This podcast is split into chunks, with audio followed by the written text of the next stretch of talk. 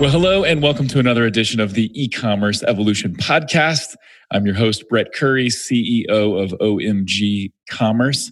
And today, uh, my guest is someone that I'm guessing all of you already know. Uh, and we're going to be talking about a topic that you, you're all at least somewhat familiar with, but going to be talking about what's new, what's working now, and some really interesting insider type stuff. We're talking about what's new on Facebook ads and going to dive into a few other topics uh, along with that. This episode of the e-commerce evolution podcast is brought to you by OMG Commerce, and we are thrilled to underwrite this program and bring some amazing guests to you. I have a question for you. How is your YouTube game?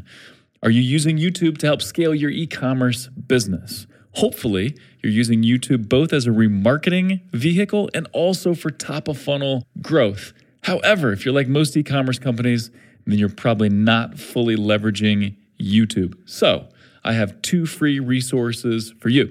The first is a two minute crash course on YouTube ads. I recorded this with the famous Ezra Firestone. So you can check that out by looking at the links in the show notes to this show. You can also Google Smart Marketer and two minute crash course, and you'll find the resource there.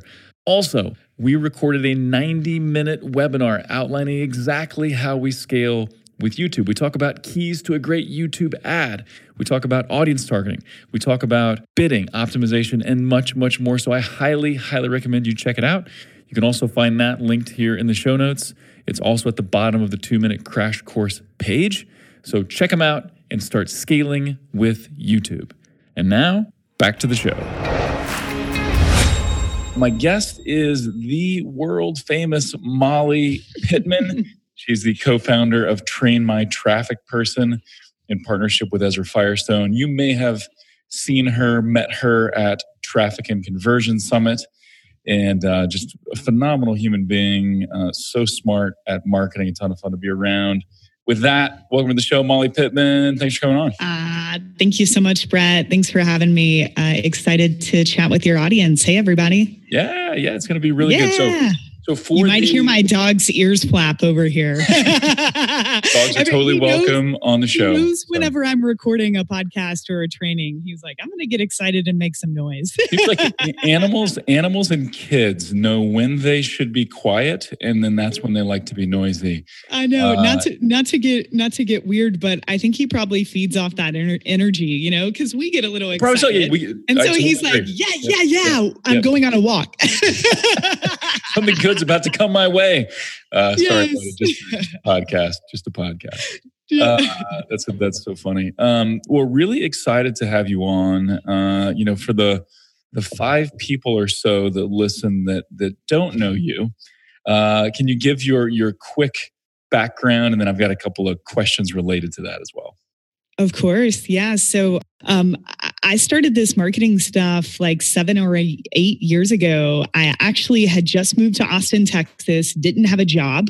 Um, I, I, was had just started bartending, so I did have a job, but I was in search of you know what my career was going to be, what I was going to do, and I found a Craigslist ad for a paid internship uh, for a company called Idea Incubator, owned by Ryan Deiss, and this was basically a group of different companies and projects that he and his team had started online, uh, a bunch of online companies. And so um, I became one of the 12 interns. After three months, a few of us were hired full time. This is really when Digital Marketer became a company, which um, uh, a lot of you guys, I'm sure, are familiar with. They host Traffic and Conversion Summit. Um, and the first job that I had was actually building membership sites. And so this is when I met, met Ezra Firestone because he did uh, a launch with Digital Marketer about eight years ago, and I built the member site. Um, and I knew nothing about this stuff at all. And I, I literally just worked from the ground up and was a sponge. I was very interested and I wanted to talk about it, be around it, ask questions, and, and try it. So my next step was organic social on Facebook when you used to be able to actually. When that was an actual thing. when that yeah. was a thing. Um, and from there, um, advertising. And that's really been my biggest love, especially Facebook advertising. But I love digital marketing in general. I ended up becoming the VP of marketing at DM in 2014. Uh, that really changed my life, further, uh, really got me further immersed in this industry. And I started teaching and helping students, which um, is the most fun for me. And about two years ago in 2017, left digital marketer, time for me to start my own journey as an entrepreneur. I really focused on building an agency the first year, which I quickly found was not for me and my personality type and the lifestyle I was wanting to build. Um, and so I transitioned back to really what I love doing. In the last year, I've been working with Ezra to build out Train My Traffic Person, which is a four month mentorship for paid traffic. We have a monthly membership. We're doing a virtual summit called Smart Traffic Live here in a few weeks that you're a part of. Um, and, and that's really my life now is I still have a few clients that I work with and mostly, you know, in the trenches helping students. So it's been quite the journey. And I think my story just shows you how quickly everything can change so with this true. stuff. And you can learn so and true. you can excel so quickly. I mean, one year yep. in digital is like 10 regular years in yeah. uh, a traditional yeah. job. No doubt. So from bartender to intern to marketing VP to now on your own, running events and running training and having clients and just, just a phenomenal story. And I think one thing you mentioned that was really interesting to me is you said you were you were very interested and that you were a sponge. And I think that mm-hmm. like if you had to boil it down to what makes for a really good marketer, those are two of the really most important ingredients. Just being curious. I'm I'm curious about what my customers are thinking. I'm curious about what they're going to respond to. I'm curious about what makes this ad type work versus another or why this bid structure works versus another. So I thought that was really interesting that you mentioned that. Yeah. I, I, mean, that, look, Brett, like this stuff is hard. You know that more than anyone. Yep. And if you aren't first interested in it or curious, uh, yeah. you're not going to be great because this isn't a job or a discipline where you just follow a checklist and your job yeah. is done. yeah. There's so yeah. much more to it. So you right. must be willing to be a sponge for experiences and knowledge. You know, I'm yep. still I teach this stuff every day, but I'm also still following people like you and and learning every day because yeah. I'll never know it all. right, right. It's one of those things where I think I think the the right approach is when you're managing campaigns and and working on your your marketing and you you find out, man, this this approach that I thought would work didn't work. That's fascinating. Why did it not work? Let's dig into it. Versus being super frustrated and wanting to give up because something didn't work. I think that, yeah, that I tell people is so important. I tell people that as media buyers, we're mostly detectives. Like there mm-hmm. is this um, more intentional aspect of media buying, which is the creation of the offer and the copy and the creative and actually launching the campaign. But most of it's reactive. You know? Yep. Yep. Like most of the campaigns I launch don't work, and that's right. when I go into detective mode. Why didn't it work? Yep. Um, and and that's what's key that being willing to to dive in and figure that out and test new stuff and keep failing. It's part of what makes this game super fun and in some ways a little bit addictive as well. Like like yeah. finding finding those little things that work and finding those wins and it is a lot of fun for sure. So uh, i want to talk about something that, that's interesting. For those that are watching the video you may notice that my background looks different and then i want to talk about what you're seeing in molly's screen as well. But hey i'm in the new omg commerce podcast room studio. It still needs to be finished. I need to like get where I can actually show you. I can't with my current setup, but uh, our, our agency is growing. We're just shy of 40 people. We took over part wow. of the second floor in our office building, moved a lot of people up there. Most everybody um, created a podcast room. So really exciting. So th- that's that's why this looks different uh, for me. But looking at Molly's setup, you can I don't know if you can see a little bit of the city, maybe just tiny bit, but Molly, tell people where you're living in the world right now and, and why. Yeah, so about six months ago, I moved to Amsterdam in the Netherlands. And I actually came here planning to stay for three months. I love Europe. I felt it was a great place to spend the summer. Um, and I had been here for two weeks last December, and I loved the time zone change uh, because balance has been a huge issue, or I guess look at it positive, an opportunity for me um, since I started, you know, in this career.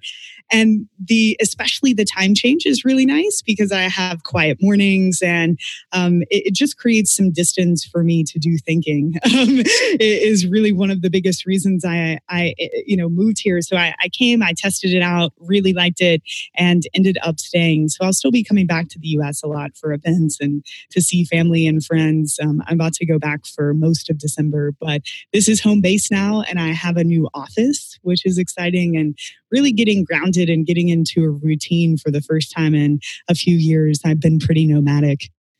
Very cool. I love it. So you kind of you were you were attracted to Amsterdam because it's Europe and you like the vibe and you like all those things. Yeah, but and I like the city. I like the city energy, but this yep. is also a quiet and really easy city to be in. Mm-hmm. Um, so you know that was huge. And to be honest, like the U.S. might not be the the happiest place to be in right now, and mm-hmm. I'm really just trying to decrease stress in any area possible. So this is kind of a little oasis for me love right it. now. Love yeah. it. Very cool. Very yeah. cool. And and what's been cool is lots of marketers are here. Lots of digital marketers Really? Um, yeah, I'm in a co working space. We have a private office, but most of the people here are doing digital marketing. And nice. I mentioned that I moved here on Facebook and on the podcast, and I had lots of students and colleagues reach out.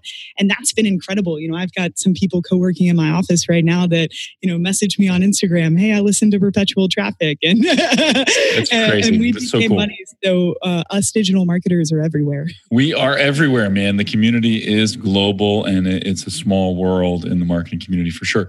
Well, I'd love to hear. So, since you've branched out on your own, uh, what what have you learned about being an entrepreneur? What have you learned about yourself? Mm-hmm. Maybe just any any takeaways or any lessons you can share. Because I know a lot of the people that listen to this show are entrepreneurs or e-commerce entrepreneurs.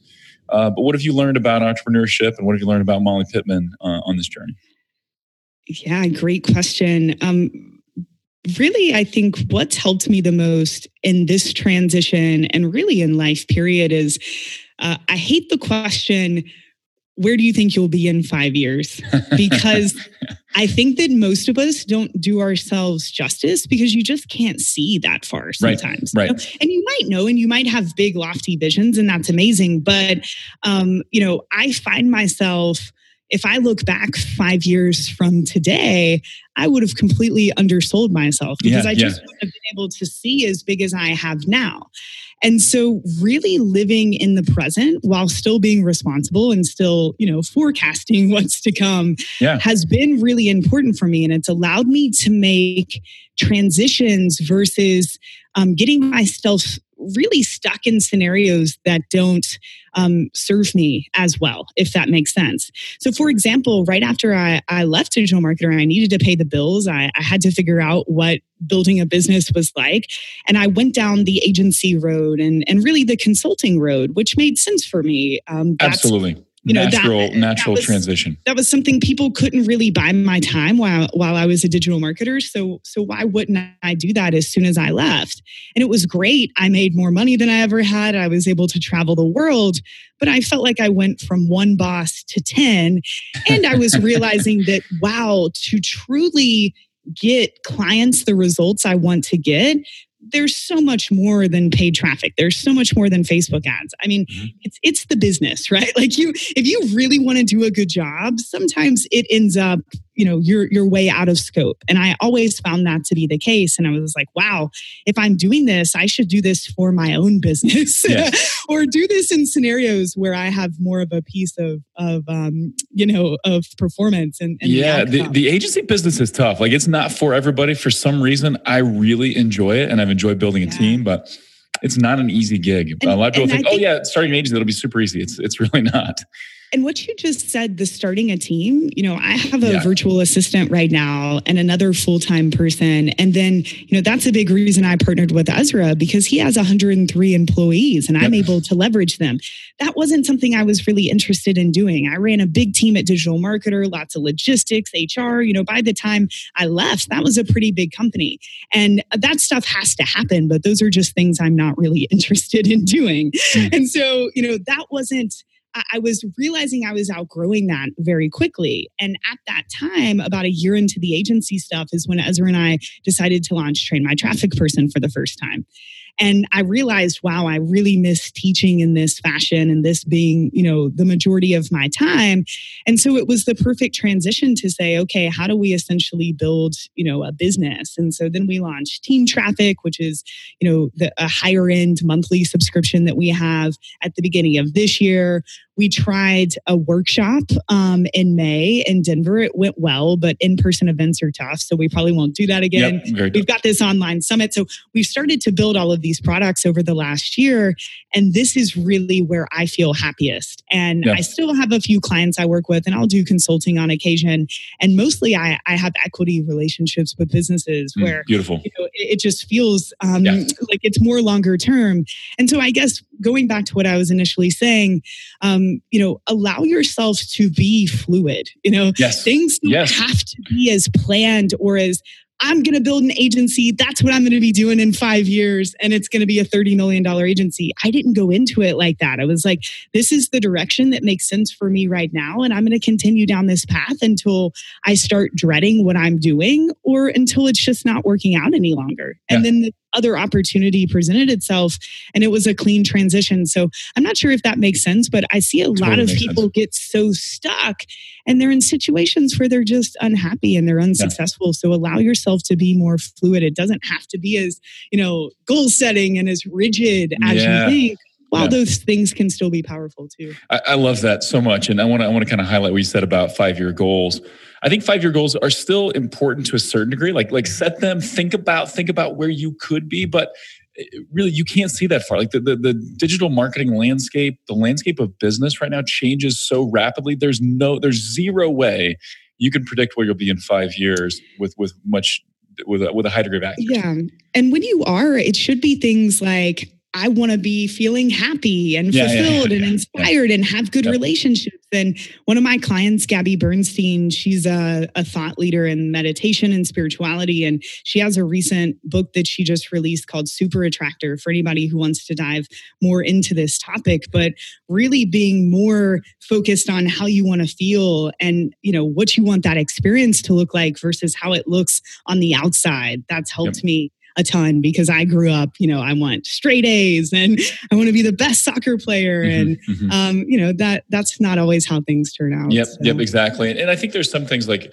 I, I love the agency business. So I want to be doing this in five years, but what will the agency look like in five years? That's really hard to predict. Like I've got some ideas. I kind of see where things are going to a certain degree you know, five years ago, we were focused on Google Shopping, and that was like our big thing. And we're just barely dabbling in YouTube and now youtube is is the biggest driver of growth for our agency that and amazon ads. And so i think i think knowing who you are knowing what you like knowing what you're world class at knowing what your business is good at understand those things understand what makes you happy and then and then you've got to be fluid. Like it's it's a it's more fun but it's also a requirement now uh, because things mm-hmm. change so rapidly so yeah, awesome. Agree. Uh, really good stuff. Thanks for sharing that. Um, I want to talk, I want to dig into Facebook ads a little bit. And this is not my area of expertise. I mean, I understand it conceptually, but it's the same thing as when we talk about Google. yeah, yeah exactly. Like, Google Dictionary. And so I think this would be kind of a fun place to start to begin with. We both just talked about the agency model. You know, for most e-commerce companies or really any, any company, you can either do things in-house or you can bring on an agency or a freelancer. So you got kind of a couple options there. But I want to talk about this from an operational standpoint. So we'll dig into some of the technical stuff with Facebook ads in a minute. But let's look at those two options. So either in house training or agency. What are some of the operational considerations that an e commerce company should have when trying to decide which way to go? And then let's maybe talk about then how to make either one of those situations successful. So any any insights on that? Yeah i think you know you and i discussed this a, a little bit before we started recording and you know you made the point that it kind of depends on whether that person wants to manage other humans kind of like the situation yeah. that i was in when um, you know i created the agency i knew that that just wasn't something i was interested in and so i think that this decision can be made based off of a few parameters of course some of them being things like where you are in terms of revenue and proof of concept with paid traffic as a whole you know mm-hmm. because I, I think what I'm seeing, and this relates to what I know you're probably going to ask me about on Facebook, which is what's working right now. Uh, but this is really true for commerce in general. We're in a time where authenticity and really knowing your audience and what they're thinking about and what they care about i mean that is more important than ever you know and, mm-hmm. and, you've heard mm-hmm. this for years but it just continues to be more and more important you know five or six years ago you could slap up an ad that pretty much just said something and you know people people would be, show more interest than they do today because, yeah because it was it was cheap it was cheap enough then that you could get by with a crappy ad there's less competition there, there, are all kinds of reasons you could be yeah. not very good and still well, do and, okay and from the consumer standpoint, online commerce was still a novel idea. The yep. fact that you could purchase something online and it would show up at your door, that's pretty cool. And so uh, things have have really evolved here, you know? And I think that a big mistake people make is they get to a certain point in their business where they say, okay, I'm ready for paid traffic now. I'm ready to make that leap. And for different entrepreneurs, it's different. Sometimes that's day one of the business, sometimes it's 10 years later. You know, you, you never know when someone's ready to make that step. Um, but a lot of times, if you hire an agency out of the gate, especially an agency that isn't as experienced, you're probably going to have um, a bad result. And the reason for that is that I find that there's there's always going to be a disconnect between an agency and a client that just doesn't exist when you work internally for that company or when you were the one that founded the company or you know when you are that avatar. And so when um, you know you start to outsource to an agency too early. And this is especially for facebook or avatars and your copying your creative are a little bit more important than something like search because right. you know, this is like a virtual search, search is much more straightforward when it comes to copy. Yeah no no doubt about exactly. it. Exactly. Like th- this is more for for facebook. Um, but when you you start this process with an agency there's just this disconnect where um, I don't know if this is making sense, Brett, but I, I see a lot of failure initially because the agency just doesn't know your business as well as you right. are. They don't know the avatar, and maybe there isn't as uh, as much time spent between the two of you there um, as there should be. And so then it's agencies don't work, Facebook ads don't work. I'm right. not doing it right? Like that's usually what I see occurs. So for me, the best situation, I, I, always believe that it's best for the founder or the marketing director, depending on the size of your company, to either begin this process on their own or to be, be very involved as i'm sure your agency is with you know people that work internally. I know like you guys are with boris for example that works for ezra. You know that relationship is so important um, or you're just going to miss the mark on the authenticity the voice the hooks the avatar the offers the creatives everything that matters. And i know that was our experience at digital marketer. I was really the first person to start buying traffic for that brand and I scaled it in house because I helped craft those offers. I yep. was the avatar. I knew it better than anybody, even if I wasn't as good as pressing the buttons inside of the account as maybe a, a an account manager would be for a bigger agency.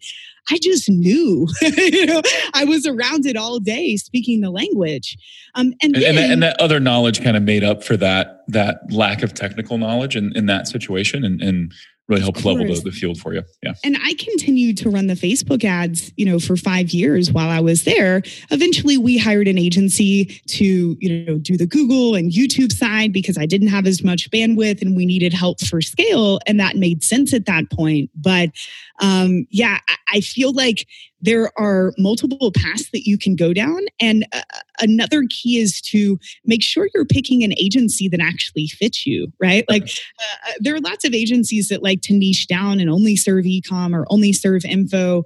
Uh, I think you can do that or you can go a bit broader. But what's key usually is that the agency has specific experience doing what you're wanting to accomplish, right? Yep. So another yep. issue I see is just a huge mismatch. Like an agency just isn't suited for that particular right. business. So right. I'm kind of rambling, but I, yeah, really, really good stuff. More important than it's ever been because totally again, agree. five five years ago, even probably three years ago, you could easily hand something off to an agency with very little conversation about avatar or or anything mm-hmm. marketing wise and you know they were able to generate results and that's just not the case. That's why you yeah. see a lot of facebook ad agencies turning into you know more education companies. Yeah, or doing yeah. more so consulting because right. more goes into it than than ever has before. Yeah so a couple of insights and that was really good molly. I appreciate you sharing that. From from my perspective and and you know we work with we work with clients. Obviously i am an agency but i still think i have pretty pretty objective opinion on this. I think when you're getting first getting started i 100% agree with you for an agency to spend the kind of time they need to spend when you're first getting started, it usually doesn't make financial sense for the agency. They can't mm-hmm. charge you the fees they need to charge to be able to get, you know, three or four people working on your account and really digging deep. So in the beginning, I think it totally makes sense if you as the owner or if you have a marketing director, you can obsess about a particular platform, do that and do that first. Also, I think I think agencies really thrive when there's quite a bit of data. Like good agencies, and I know several um, where you once there's data and once there's a certain amount of success that's when we at omg commerce that's when other agencies i know can really dig in and like help things explode. Um, and then i think the other thing to consider is so if you're going to bring things in house which i think that can be a that can be a great decision for some people but you have to be good at building a team you have to be good at hiring and and I think you can run into some mistakes where you say, I'm going to hire a traffic person, a traffic person, right? They're going to manage Facebook, they're going to manage Google, they're going to manage YouTube, they're going to manage my Amazon ads. Like that, that person doesn't exist really. That's a unicorn. That, that is a, exactly. Good luck on that one because they're going to find a favorite platform and that's all they're going to focus on, or they're going to get one thing and not another. And so, you know, if you're going to build an internal team, then you, there, there's a, there's a science, there's an art and science to that on attracting talent and keeping talent and training talent and finding the right people to fill the right position. So, um, yeah, certainly it's a difficult decision. Do I go in house? Do I go agency? We know a lot of clients that kind of do a hybrid. So maybe yeah. you say, hey, I, I as a business owner, I understand Facebook, so I'm going to build a Facebook team. I'm going to manage that. I'm going to outsource the rest. Or I understand Google search and YouTube. I'm going to build that and do that in house. I'm going to outsource the rest. And, so. And it depends on the type of business and the phase of the business. You know, digital mm-hmm. marketer is moving. I would say they're probably an adult business now. Yep. Yep. And I know that on their team, they have a director of marketing, Amanda, who oversees an agency that does the Facebook stuff and the Google stuff. So none of that, from what I'm aware of, is even run in house anymore. Where while while I was there, you know, I did the Facebook stuff, and then John Grimshaw, you know, dabbled in the Google and the YouTube. That's smart dude, that John Grimshaw. As yeah. You, yeah, as you were saying, the data is so important. Yes. And so as he became more sophisticated in that, his time was much better spent just spitting that data back to yeah. us and analyzing it and tell us telling us what moves to make so outsourcing the google stuff made more sense. So yep, yep. this is again being fluid. This is going to change over time, and you know the same thing has uh, occurred with Ezra, right? You know he used to run all of his own traffic. Yep, yep. Just run all his Google and everything. Yeah. And now he's got you, and yep. you know this definitely changes over time. Absolutely. Awesome. Really good stuff. Okay, so let's talk about Facebook ads and let's talk specifically about we're talking about how things change rapidly and uh, yeah. uh, what has changed in the last year or so. What are you doing now to optimize on Facebook that you weren't doing a year or so ago? Yeah, I mean, you know what's fun? a lot has changed on Facebook in the last year, and it's really to the benefit of good marketers. Mm-hmm. Um, most of, I mean, everyone knows what happened with Cambridge Analytica. That's almost a year and a half ago now, where Zuck goes in front wow. of Congress. I mean, he's still on the hot seat. Oh, for sure. Like every other day, you get some bad press, or I, kind of feel bad ranting about it. You know? I, I, do too. I do too. Um, I'm, I'm able to look at Facebook from a, a, subjective standpoint. Just because my career has to do with their platform doesn't mean that I don't see fault, right? So sure. I, I'm not blind to the issues, but I do think that the public, uh, people outside of people like you and I, just the complexity of this stuff creates unknowingness about it that creates fear, that creates what policy and everything that you're seeing happening right now. So yep. Yep. Uh, you have to understand that with Facebook, and and I feel like Google should be getting some of this heat too. yeah, there are some. There are some, but yeah, yeah, Mark Zuckerberg is taking the the the brunt of it, and and not to defend everything that Mark is doing because I think Facebook has made some really bad mistakes. But mm-hmm. it's like this, all this is brand new, and like the, like there's never been a social platform this big, and like this is uncharted territory, and like nobody else yeah. built this thing. Like we got to, uh, I think, hold them accountable, but give them a little bit of grace too. Anyway. Yeah, and I think we have to understand that I really think the intentions are good, and this is yeah. something that most of the world has bought into that we're all responsible for. So. Yes let's make things clear and then everyone just make decisions on how they want to to use these platforms mm-hmm. but um anyways that that whole situation has very much changed the advertising landscape because there is this pressure you know there's this pressure from a data and privacy standpoint. So you know facebook not wanting people to feel called out for certain attributes that facebook might have given advertisers data points about right? Like you being bald or especially anything to do with health i'm not bald or, yet molly pittman. no, not you, it, not it, you. It, it, might happen it might happen it probably will happen but not yet. Anyway no.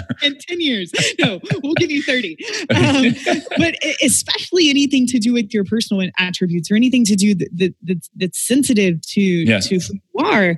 Um, and so a, a lot of of really what's happening is is caused by this but also the fact that facebook's maturing just like google has and they want to make sure that the best businesses are advertising not even just the best ads but the best yep. overall yep. businesses the people that provide the best experience and this is something you know google's been thinking about for 10 years now yep. but um and, and we see this coming up you know facebook's really trying to do away with drop shippers people trying to make a quick buck on their platform they're over it. They don't want that to happen because when that does happen and people buy a product and they don't have a good experience, they usually blame it on Facebook, right? Like I saw a post from a friend a few months ago that I went to college with and he had a photo of a coat on that was too small.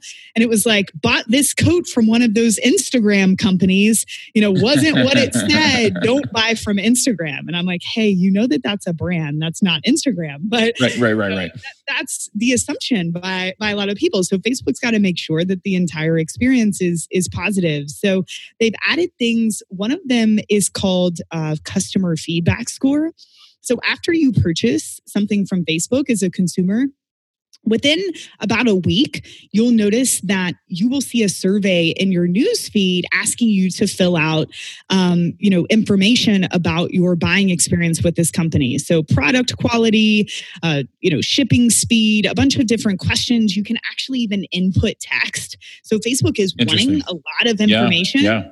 And this all factors into a score out of five, which all of you guys can access inside of your accounts that affects the delivery and the cost of your entire account. Wow. For example, if you go, go below a one, you're automatically shut down. There are certain ranges of scores where Facebook will pause you, right? to let you get your shit figured out. Um, anything over about a three and a half or a four is great. But this is a way for Facebook to judge the back end. And so this is more important than ever before, right? You really have to have your crap together when you're running ads on Facebook, not just to be a good marketer, but to actually deliver what you said you're going to deliver.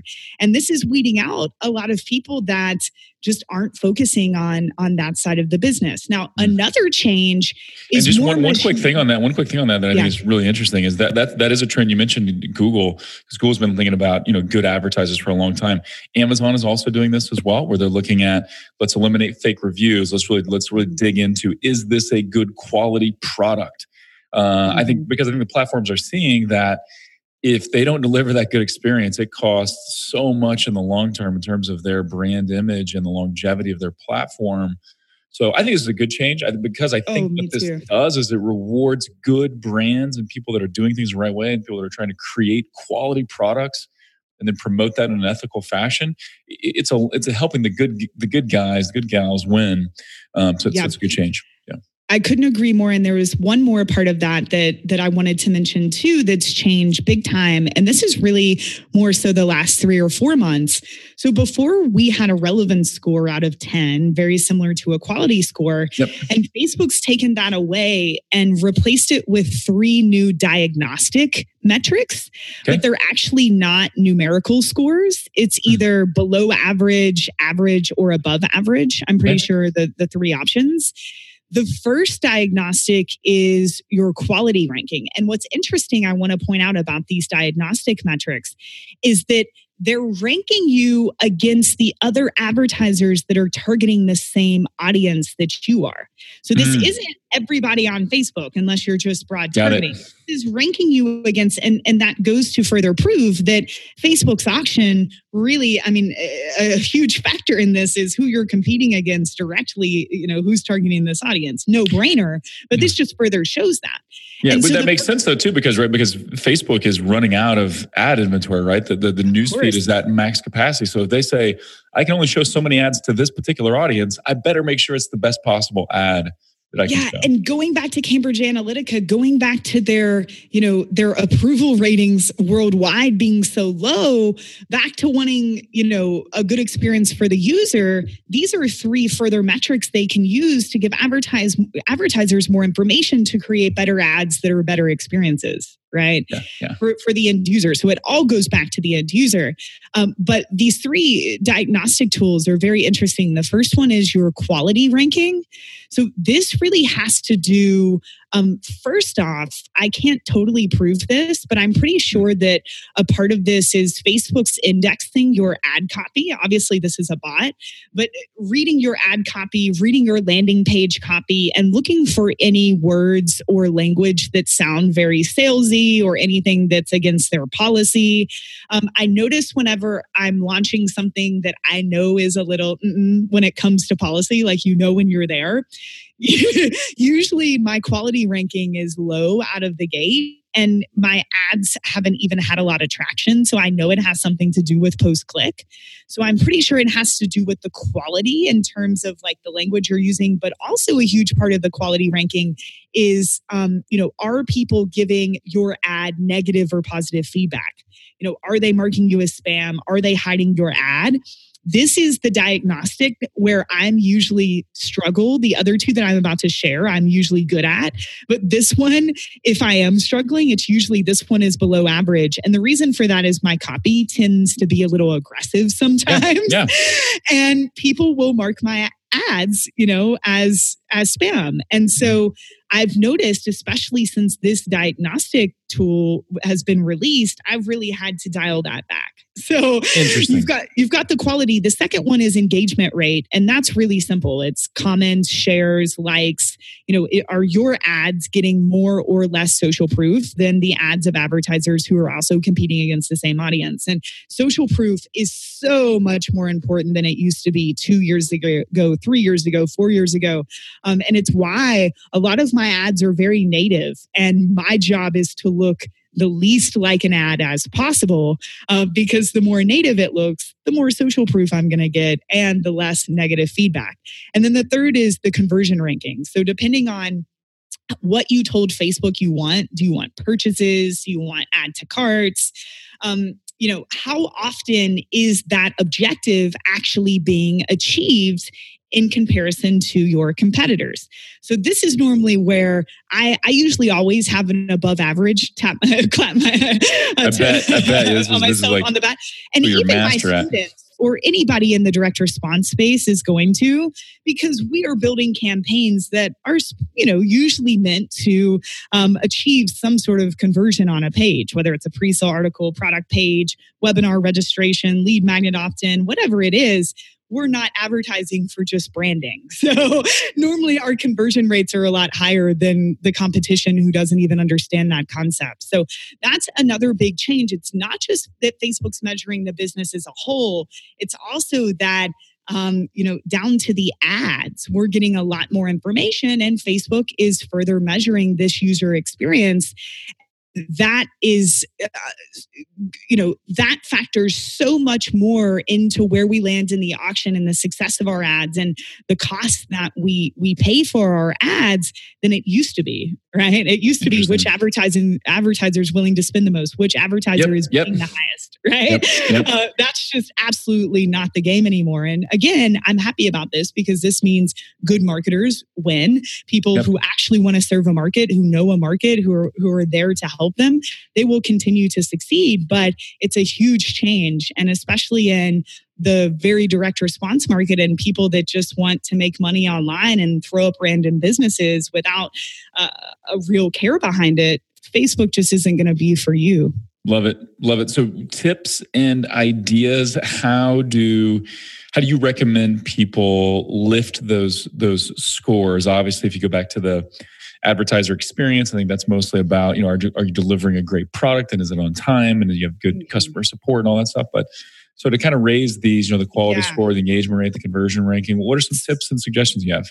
So, with the quality, if you see that it's below average, definitely see is there anything about my ad that's you know, offending the audience, making them feel too called out, that looks too much like an ad, why would they be giving you negative feedback? You know, if you were the consumer, why would you be hiding this ad? So that's the first thing I would look at when it comes to quality. And is there any copy in my ad or on my landing page that sounds overly salesy? You know, limited time offer, supplies mm-hmm. running out. You guys know what sounds like a sale and what doesn't. And Facebook is looking for that type of yep. language. So tell stories, right? And, and that really goes to the engagement. So if you see that your engagement rate is low, that's all about social proof. So instead of writing your ad to talk about how wonderful you are or how wonderful your product or service is, enter the conversation that your avatar and your audience that they're already having, as Dan Kennedy mm-hmm. says. You yep, know? yep, love that. One of my favorite quotes yeah speak to them. Tell a story. Use logic. Use emotion. You know use an analogy. However you need to speak to them in terms of ad copy whatever you need to do to really hook them. I mean i would say i spend 80% of the time that I spend building a campaign on the author and the copy and the targeting and the avatar, like those basic elements of the campaign, Brett, that is what matters. You know, mm-hmm. you yep. know that, but especially on Facebook, that's what matters. So if your engagement is low, um, think about uh, why are people not engaging with this? Would I want to comment on this? Would I want to yep. share? You know, for example, I have a client right now who sells biodegradable phone cases very cool. They were the first to market with these phone cases. And the big issue is that there are 1 billion plastic phone cases being dumped into landfills every mm. year. And these phone cases, you know, biodegrade in in like 60 to 90 days, which is crazy. This is a solves a big problem.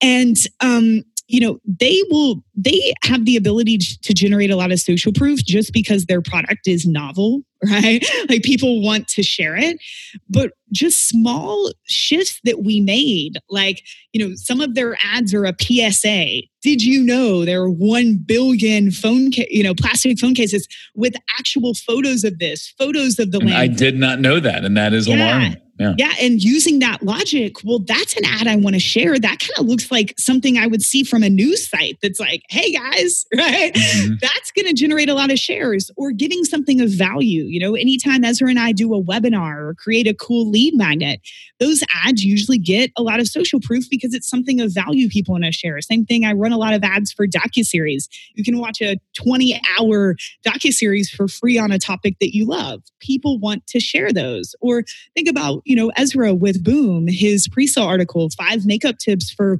women over the age of 50. That is something that people want to share. Or a client that I had, Panda Planner.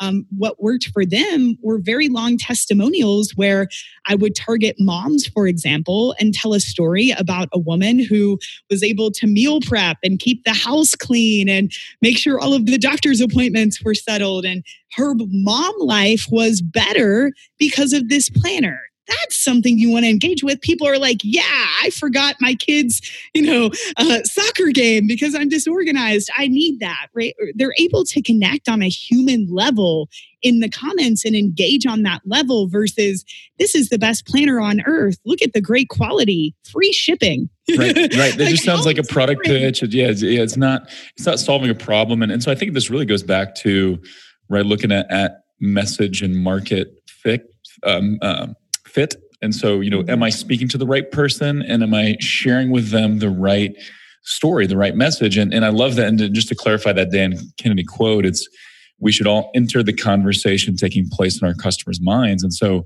our customers have questions. no, no, it was good. It was good. You, I mean, you said it accurately. I was just, just kind of filling it in. But, um, you know, people have questions, they have desires, they have dreams, they have hopes, they have fears, like all these things that are banging around in their head right now. You need to craft your message in such a way that it just enters that conversation naturally where they think, oh man, like this is speaking directly to me, like in the things that yeah. I care about with my family or my my life as an entrepreneur or whatever. And so, especially yeah. on Google, you know, this is in Google search where they're going in and typing, you know, weekly planner.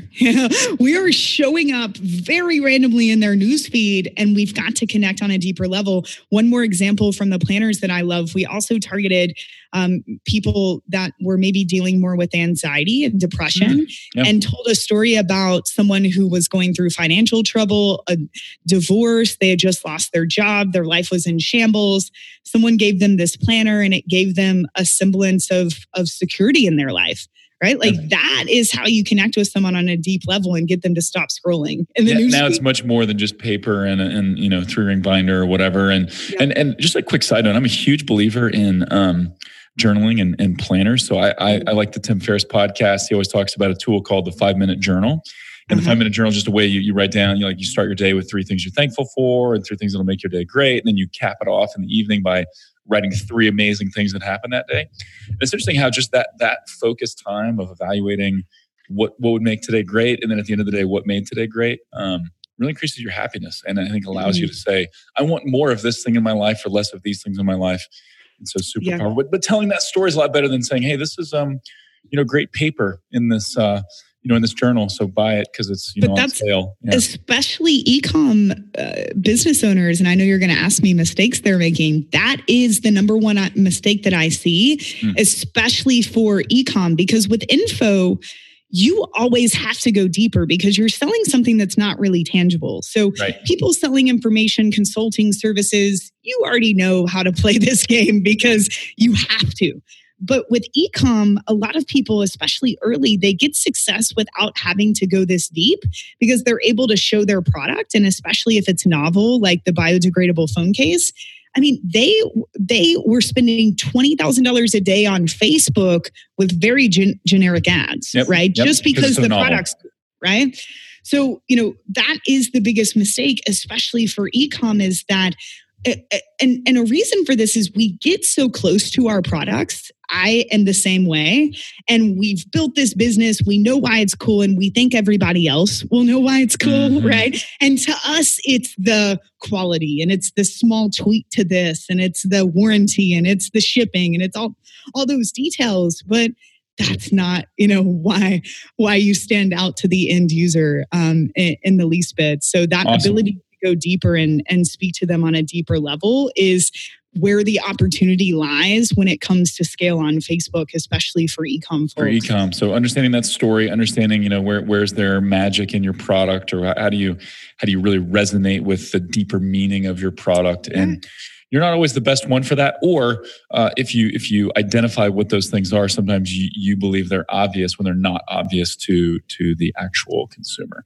so any any other mistakes anything else you see e-commerce companies specifically making i love that one so go deep tell yeah. the story kind of uncover those and, little nuggets you know, to use Ezra as an example again with Boom by Cindy Joseph, that is the single reason he has been successful. Yes. Like those products are great, but nothing, in my opinion, I mean, no offense as but there's nothing that like stands out necessarily for the products that just makes it a whoa i just see that product and i want to have it mm-hmm. the reason he's been able to grow this into a you know 35 40 now you know i think close to 50 million dollar a year business is truly through connecting it, you know, uh, on a value level with the audience. He's speaking to women over the age of 50 and saying, hey, the rest of the industry is telling you that aging is bad, that you need to get rid of your wrinkles, that you need to hide your age.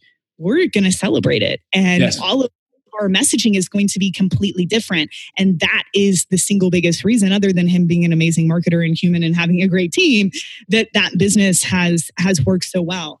But the the second reason, and and Ez is great on this too, that the, the second big mistake I see ecom people making, and the reason for this is that they're um, I guess logistics isn't the right word, but when it comes to ecom, things are a little bit more black and white than with other business models. And margins are definitely a lot yep. smaller. Yep, right? sure. Like the business is definitely infin- infinitely more scalable, but margins are are uh, a lot thinner. And so um, numbers and data become a huge issue for ecom people. And, and we discussed this earlier. You know, I know John Grimshaw's been on the show, but I guess the point I'm trying to make is I see a lot of ecom business owners, and I know when you're just getting started and cash flow is tight, you know you've got to you, you, you know you, you, can't just go in the hole right, right. like you can't right. just lose a yeah. ton of money I, I, I understand that that all of this has to be taken within reason and context to what you're doing but i see a lot of people even when they're at scale constantly obsessing with lowering the CPA. I must get the CPA down. I must get the CPA down. I must get the CPA down. If it goes a dollar above this metric, I'm done right? Mm-hmm, like mm-hmm. I'm done. And they spend all of their time focusing on that, which is important. And they don't spend their time focusing on the back end of their business, increasing lifetime customer value, creating new products, running flash sales, running promotions, you know, getting press. All these other things that can just add on to what they're doing with paid traffic. Again, things that Ezra are great at. Um, and things just eventually fizzle out because traffic gets more expensive and they're kind of done. Yep. So this is a, a, mindset shift, like a data shift. There's a lot going on that that I'm sort of packing up into to this one mistake here. But it really comes down to knowing your numbers, but also not obsessing so much about the front end. Um, and once you get the front end dialed in, being willing to to be fluid in that area too yep. and to put a lot of focus in the back end and you know facebook just like google is moving more and more into machine learning they want us to have to do less in ads manager because they want us to spend more time on new offers new mm-hmm. marketing stuff that's going to be exciting for the audience and that's what i hope for all of you guys and yep. you know yep. this is true when it comes to you know what what i just discussed um, and knowing your numbers and not obsessing so much over the the cpa and people one more thing brett too and this is not just ecom i people when it comes to scale are so obsessed with keeping under a certain cost per lead or a certain cpa that we lose sight of the volume of results which is the most important aspect of scale. So you hear gurus i got dollar leads, dollar leads, dollar leads. Okay, how many leads? Well, yeah. uh, five, right? yeah. I would rather have four dollar leads and a thousand of those, yeah. you know, or. I would rather acquire five thousand customers this month at a bit more expensive than a hundred at a much cheaper price. Yep. Um, and, and, that's another aspect, especially ecom folks, that we've got to keep in mind um, when it comes to scale. I love it. It's so good, and there's so much to unpack there. I'll kind of highlight a couple of things that that uh, you said there. Um, yeah, I think I think if if you go about it with the minds, well, first of all, for e-commerce, you can get upside down in a campaign very quickly, right? Because the margins are tighter. Uh, and if when you're scaling, you know things can turn fairly quickly. So you, you have to know the numbers, and you have to run a tight ship, and you have to guard those margins. No question about that. But to your point, if your objective, if your goal as a marketer is how can I get the CPA down? I think you're asking the wrong question. I think you should be saying, how can I spend more? How can I, yeah. how can I actually, how can I make a higher CPA work for my business by having upsells and cross sells and a back end and things like that? Yeah. Because, and this is like a fact, this is not something that's up for debate. As you get bigger and as you have to branch out into other audiences and as competition increases, costs will not go down, right? You will not see CPAs go down over the next couple years. They're going to go up. Mm-hmm. So the question should be, how can I make a higher CPA work? How can I how can I mm-hmm. build my my back end machine? How can I shift my products? How can I change that where I can afford maybe a little bit more for a CPA? Because if you do, then you can be more aggressive and you can go after it and and potentially beat your competition. So yeah, to- totally agree that's probably the most significant lesson that I learned from Ryan Deiss, my old boss and the founder of Digital Marketer, is you know he or she who is willing to spend the most to acquire a customer wins. I think that's a Ryan quote. He might have gotten it from someone else, but yep. that was my association with it, and that is that, may, so that one may actually come from the the late great Dan Kennedy as well. I'm not sure. Which we'll give Ryan, we'll give Ryan a shout yeah. out. What's up, Ryan? Yeah. Uh, but um, I, I I couldn't agree more. And this is just a shift in mindset that is perpetuated by the sort of gurus in this space who are always sure. talking yeah. about you know that's why people have those expectations it's why the market is always focused on you know the, you know that specific number and it's why in my trainings i'm always saying you know scale is really about volume mm-hmm. of results mm-hmm. Uh, and, absolutely. and so important. Yeah because they're, they're the gurus out there wanting to sell their course wanting to sell whatever that, that they pick like this really small thing that just exploded and anyway, anyway yeah. Um, yeah. so we're we're about out of time. I want to talk about just maybe one more topic kind of quickly and then we'll wrap up and talk about how people can connect with you and get involved with your trainings and such. But you were telling me offline about campaign budget optimization, CBO. Uh, can you talk yeah. about that a little bit? And I know this is probably a topic that could be an entire yeah. episode. So trying to distill this into three or four minutes is going to be tough. But what what is it, and what does this mean for the e-commerce store owner? And what tips or advice can you give? Yeah, so CBO is a shift that Facebook is making that they were actually going to make mandatory in September, but they've pushed out till February, uh, which shows that they might not be ready to make the full transition. But basically, the change is that traditionally, well, really, when I first started running Facebook campaigns, there were campaigns and there were ads in the campaign. So the budgets were set at the campaign level. Then I think in 2013 or 14, they added in the ad set, which is in the middle, right? And so we started setting budgets at the ad set level.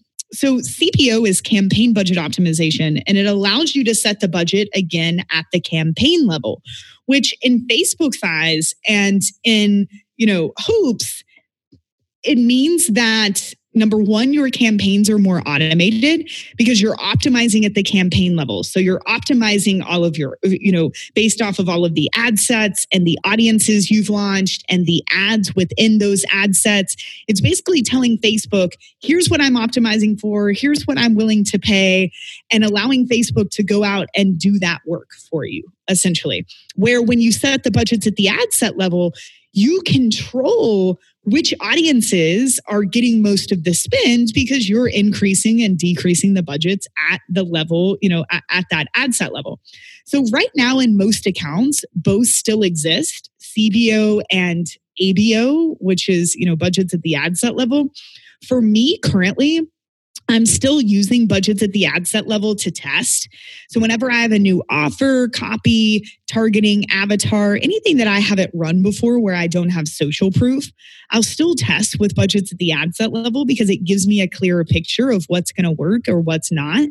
Um, and I'm mainly using CBO for scale because if you do have something that's working, you throw it into a CBO campaign um, off to the races, right? The amount of volume of results that you're able to get at a reasonable cost are so much more and they come so much more quickly than budgets at the ad set level.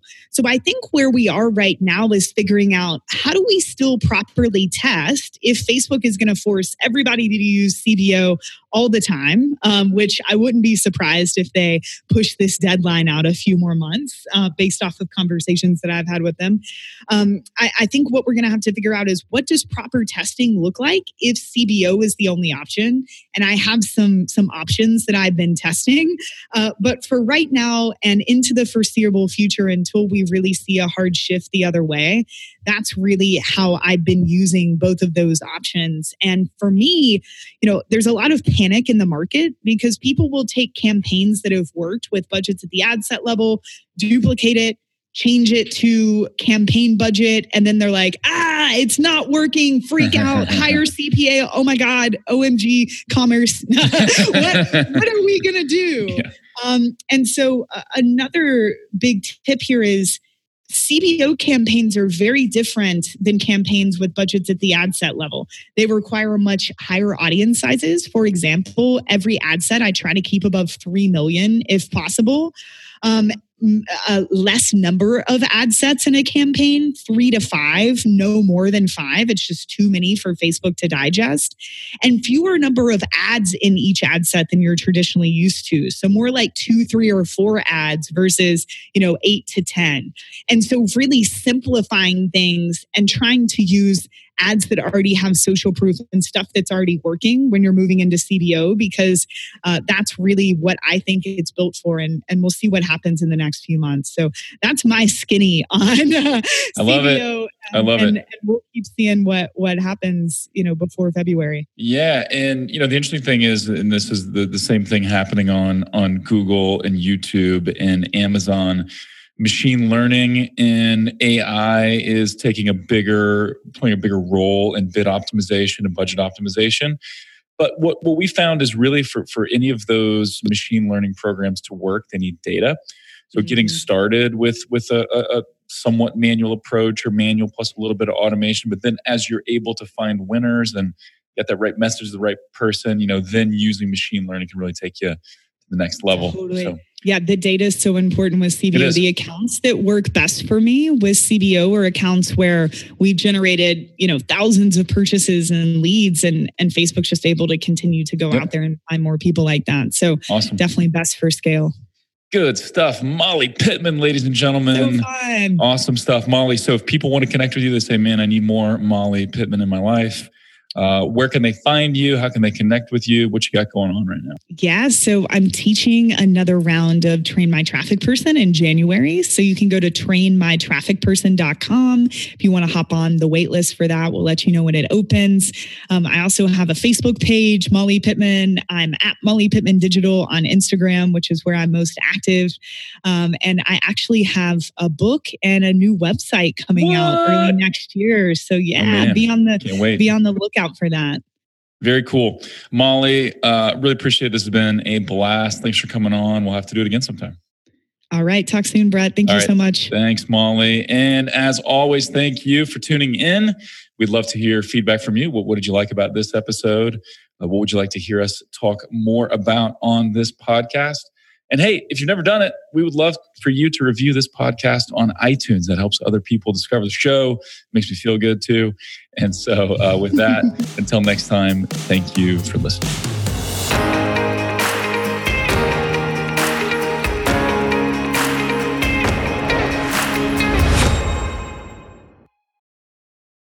At OMG Commerce, we accelerate growth for some of the most loved brands in e commerce, like Boom, Native, True Earth, Overtone, and dozens more.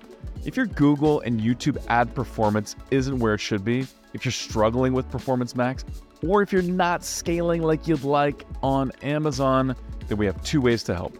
One, we have amazing resources that are free for the taking, like our top YouTube ads guide with lots of examples, our PMax checklist, or our Amazon DSP roadmap, plus many more. Or hit us up for a free strategy session. So go on over to omgcommerce.com and click on Let's Talk to request that free strategy session, or click on resources and guides and pick the guide that's right for you. And now back to the show.